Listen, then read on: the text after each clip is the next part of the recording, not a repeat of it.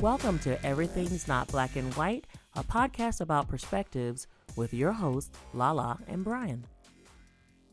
Hey, everybody, it's your girl, Lala. And B Dog. Really? Yeah. It's No. my new name today. B, B, be zizzle for shizzle? B, B Zizzle. Does it not fit? no. Ah, man. Now, afraid not, kiddo. right, I'll go with Brian. Hey, Brian, what's going on? yeah, the average white guy named Brian. nothing fancy, nothing That's- unusual. That's okay. Brian's pretty special to me, I think. No. Oh, so nice. Only because it's spelled with an I and not a Y. The right way, right? That's right. Oh my goodness. That's a topic for a whole nother discussion and another day. But we want to welcome everyone back to uh, episode two of our podcast. If you are brand new and you're just listening to us for the first time, we say welcome and we appreciate you being here. And if you're coming back after the first episode, we say welcome back. We appreciate it and glad you guys are joining us today. We are on the topic of interracial marriage today. Boom, ba bum, bum. and we realize that looks like a different, a lot of different things, um, especially here in the United States.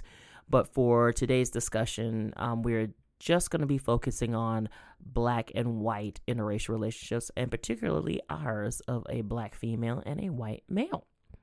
So, Brian, I think for a few visitors to our podcast, they may not know a little history of interracial marriage in the United States, in particular for black and white people. Would you give them the little Cliff Notes or Cleophas Notes version? Yeah. It's going to be short because there's over 300 years of history Yes. when it comes to interracial relationships. Yeah. So to start off with, uh, the very first law ever was in Maryland, and it was a, a law in 1664 that basically said a black man cannot marry a white woman. And surprisingly, I didn't know this, but surprisingly, it was the white woman who was going to be sent to jail if that occurred. Really? Yeah, interesting. That's interesting. So let me go fast forward. I'm going 200 years, 250 some years ahead here. yes. All of a sudden, we find ourselves here in 1967. Why don't you tell us what happened in 1967? Well, that was, if I am correct, and I know that I am, it was the case of Mildred and Richard Loving, who was, was a couple that lived in Virginia and were married, actually in Washington, D.C., where it was legal, and moved back to their home in Virginia, where it was illegal. And so they were actually arrested and harangued for many, many years for being an interracial couple. And the people, law enforcement in Virginia, didn't agree with their union. So they tried to separate them and break their family apart. And they ended up having to take it all the way up to the Supreme Court of the United States to have it approved that they could be in love with each other, marry each other, and live happily ever after. Yeah, and and get this. In 1967, only 3% of all newlyweds were interracial couples. Mm, But since that time, since the Loving decision, Yes. including ourselves, yes. we have gotten the percentage over six times the amount almost as it was in 1967. So it's at 17% Yeah. now. There's interracial couples, ourselves included. So thanks to the Lovings, Yes. we have the opportunity ourselves to be married and be together in, in a racial relationship. And we don't have to worry about the police busting down our doors unless there's something I don't know about. Skeleton in your closet. I'm going to say about that. No, we're good. No, Okay. we're totally good. We should be fine. What I think is really interesting, though, that Virginia, their slogan for their tourism is Virginia is for lovers. well, it says lovers, not lovings. That is So, also true.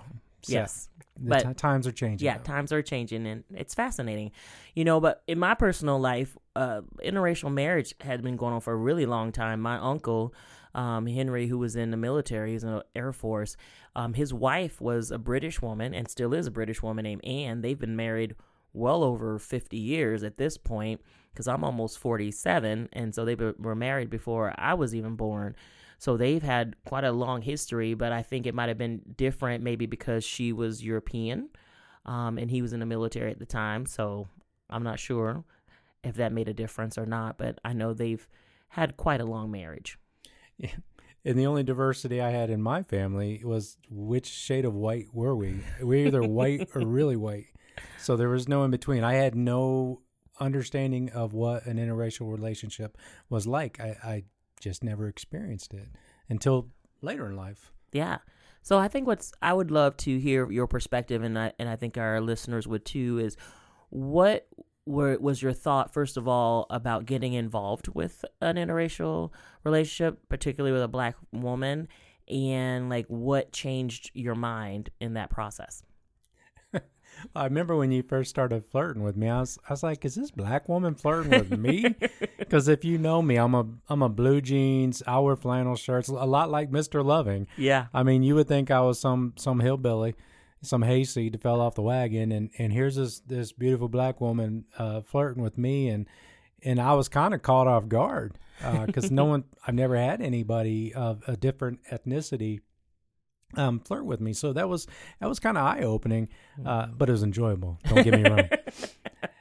But I it, mean, what's not to enjoy with my affections? I mean, really. I know, I know. But over time, uh, it took me a while to get there but then I uh, I finally asked you out, and then I still had like concerns and like I was actually like googling stuff like what's it like to be in an interracial relationship. I'm like it's is not that complicated. Yeah. But I made it complicated because I didn't have any experience in it, and I remember this one time when I was going to ask you about getting married, and I remember I, I asked this uh, friend of mine named Marquita, and her husband was white, and with uh, Marquita, I said, Marquita, what's the secret? Is, is something going to happen? Is there something I should know?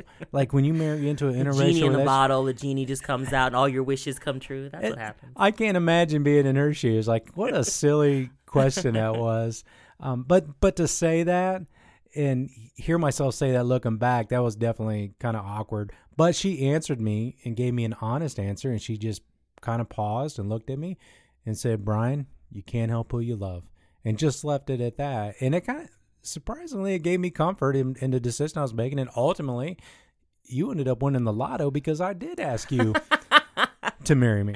That's right. I, I did. I, I hit that uh, mega millions for sure in, in case of husbands, you know. So I think what was so cool about you is that, and I told you this, what attracted me to you um, – was just your your sense of humor. You were such a kind, respectful person. Um, you always made me laugh, which I thought was really cool. And then the fact that you cared so much about being a father. And that was really interesting to me because my own father was not in my life. So to have someone who was very dedicated and concerned about not only his own child, but how he can be a father figure to those in the community was very special to me. So, you know, I think at that point it was irrelevant that you were white. It was just like you were just this cool guy, and I just appreciated who you were.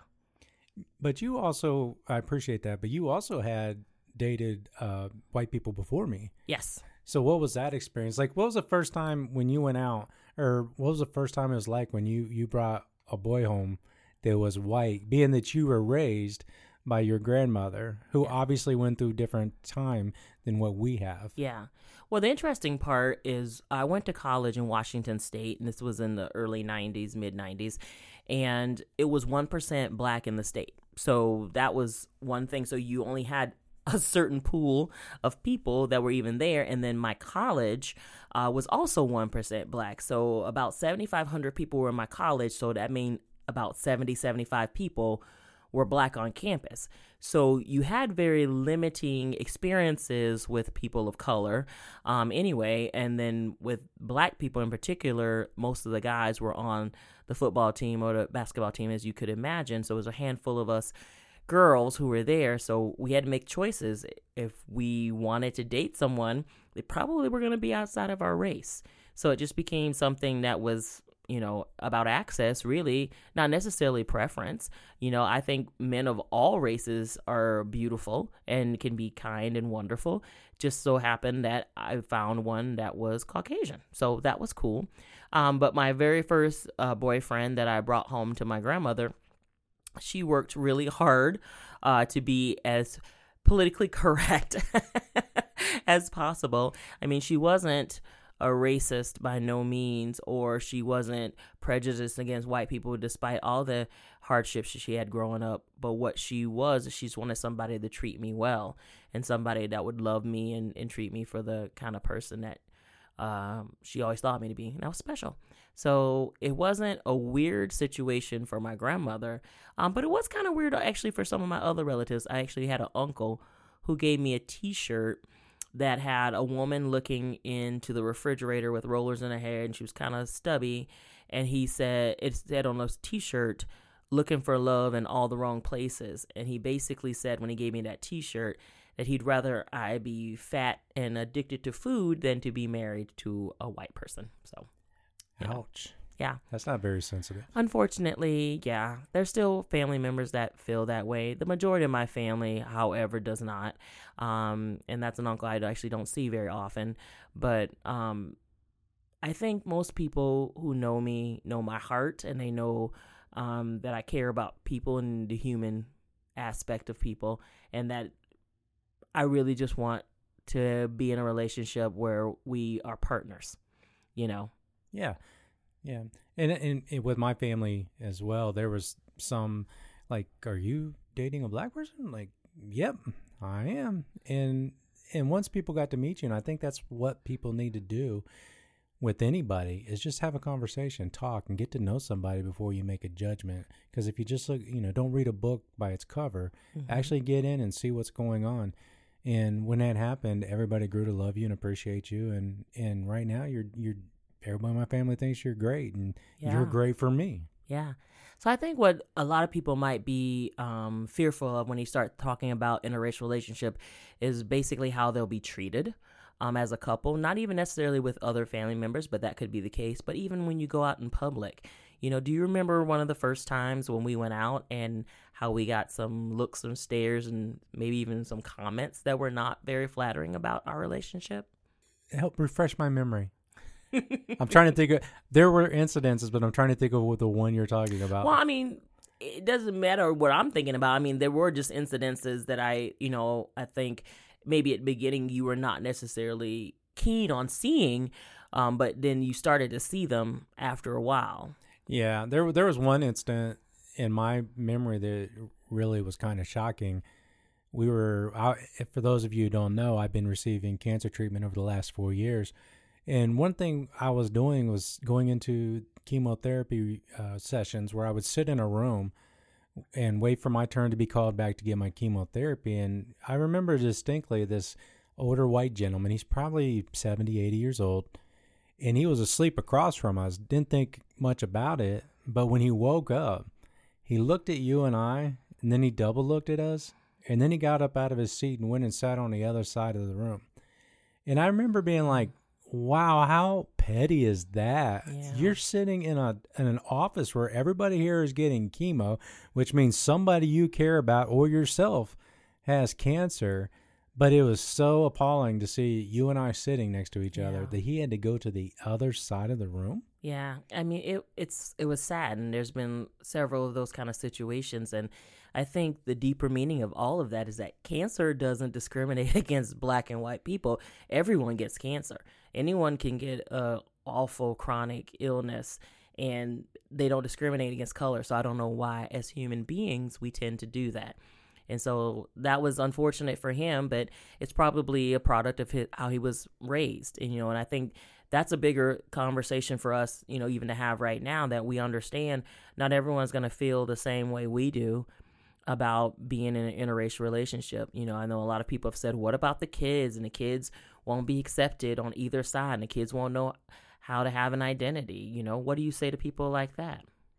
You, you just raising your kids with love. It doesn't matter. And for the, even with that gentleman, like we've had, like, why wouldn't you get mad? Well, I'm not going to get mad. First, of all, I'm not going to waste my time, yeah, on getting mad with that gentleman.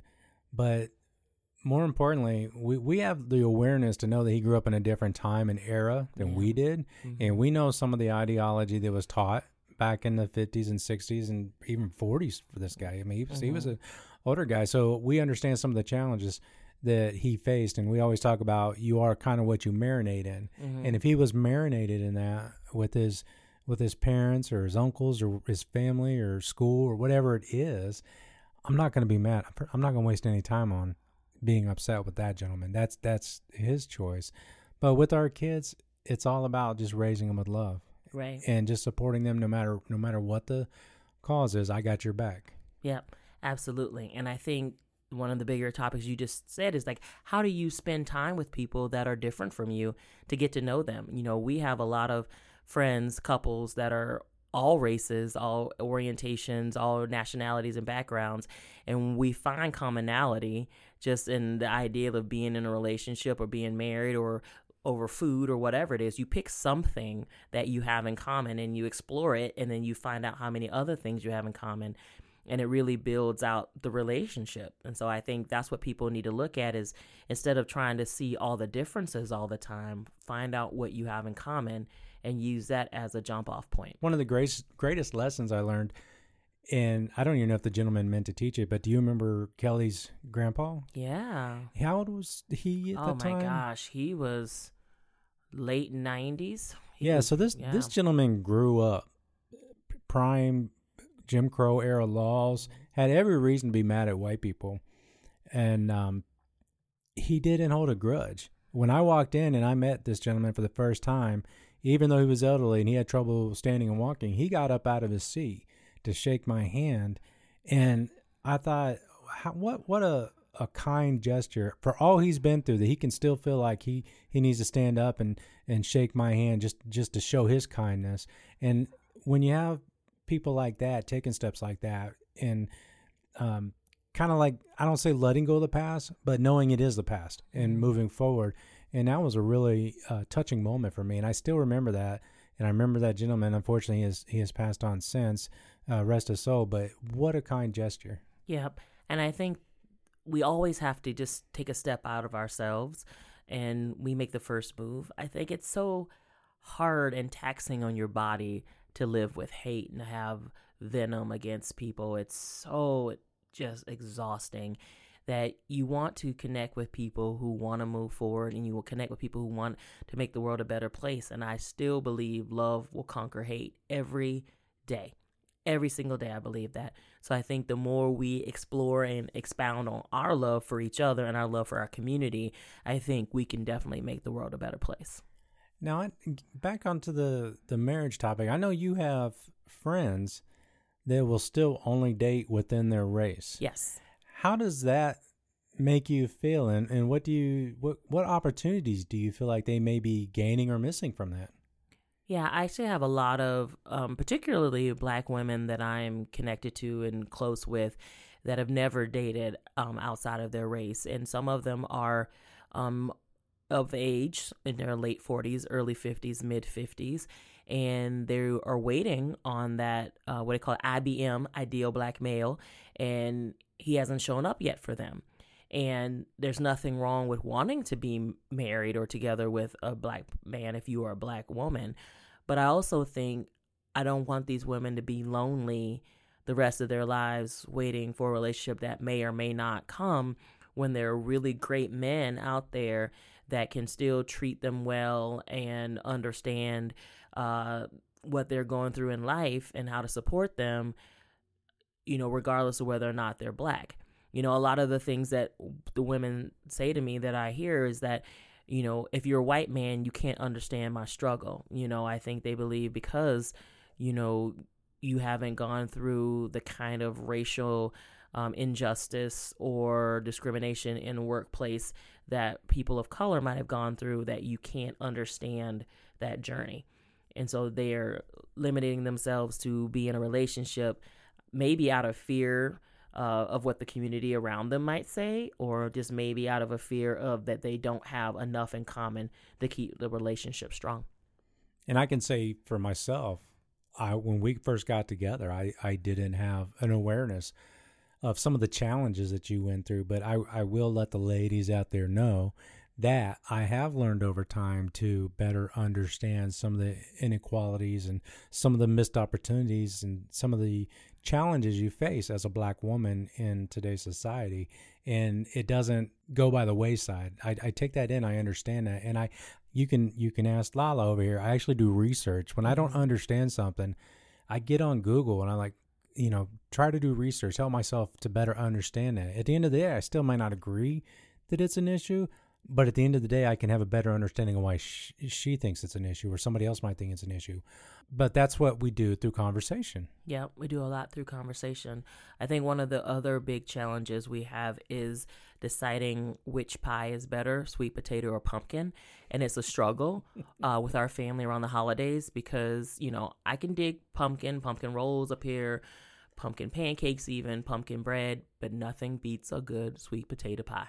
I'm sorry. Is that where you're going? That's where I'm going. Are you hungry? No, I'm not hungry at the moment, but I never will turn down a piece of pie.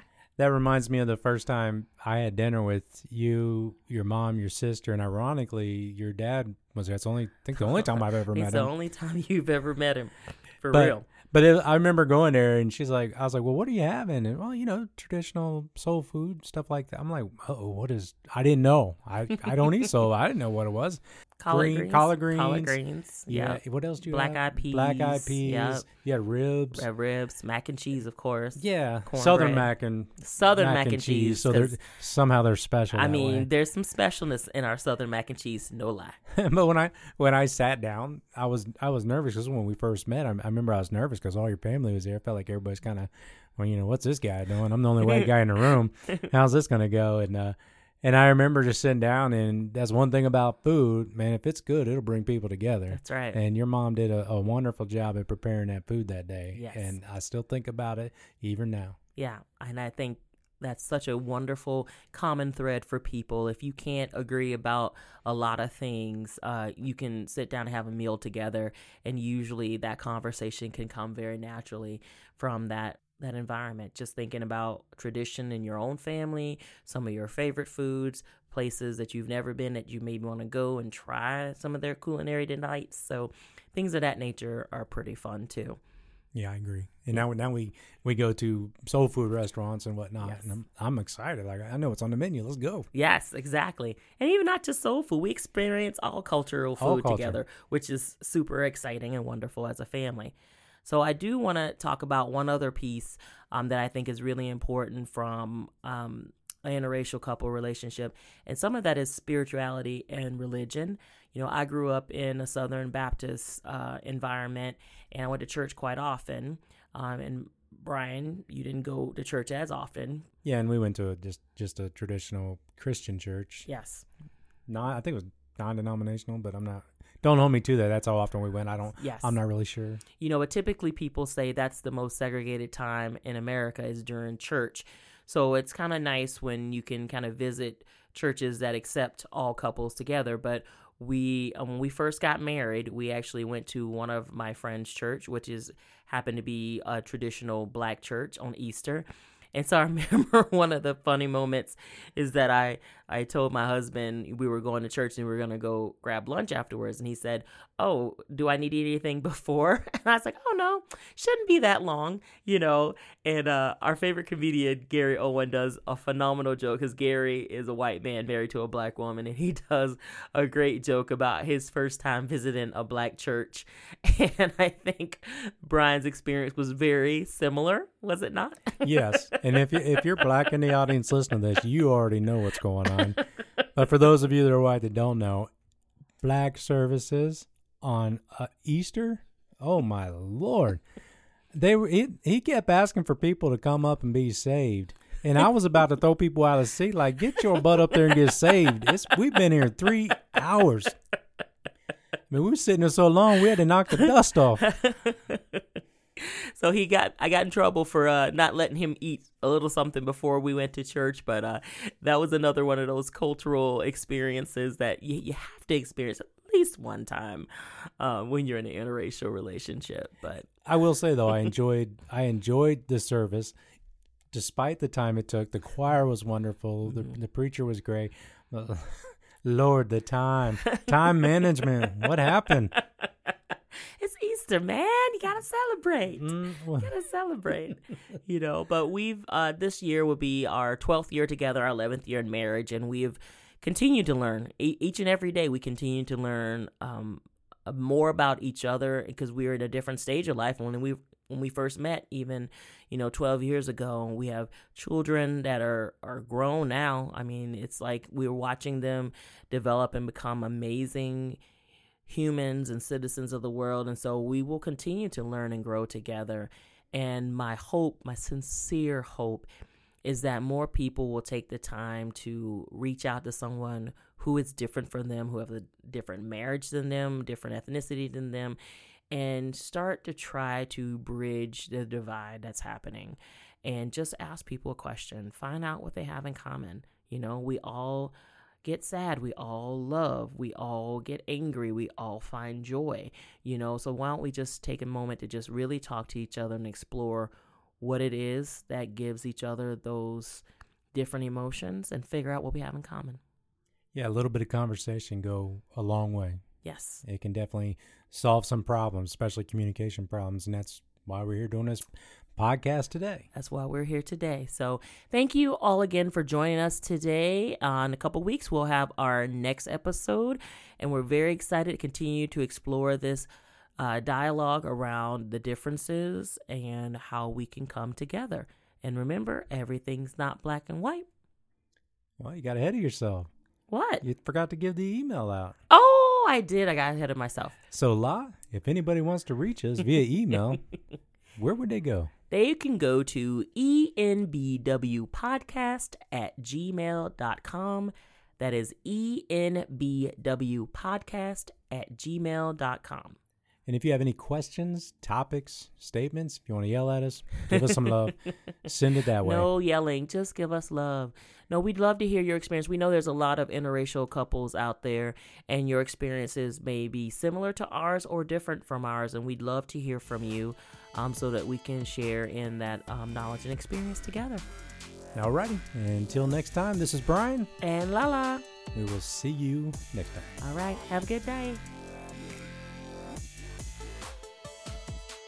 This has been Everything's Not Black and White, a podcast about perspectives with your hosts, Lala and Brian, a production of LBB Edutainment.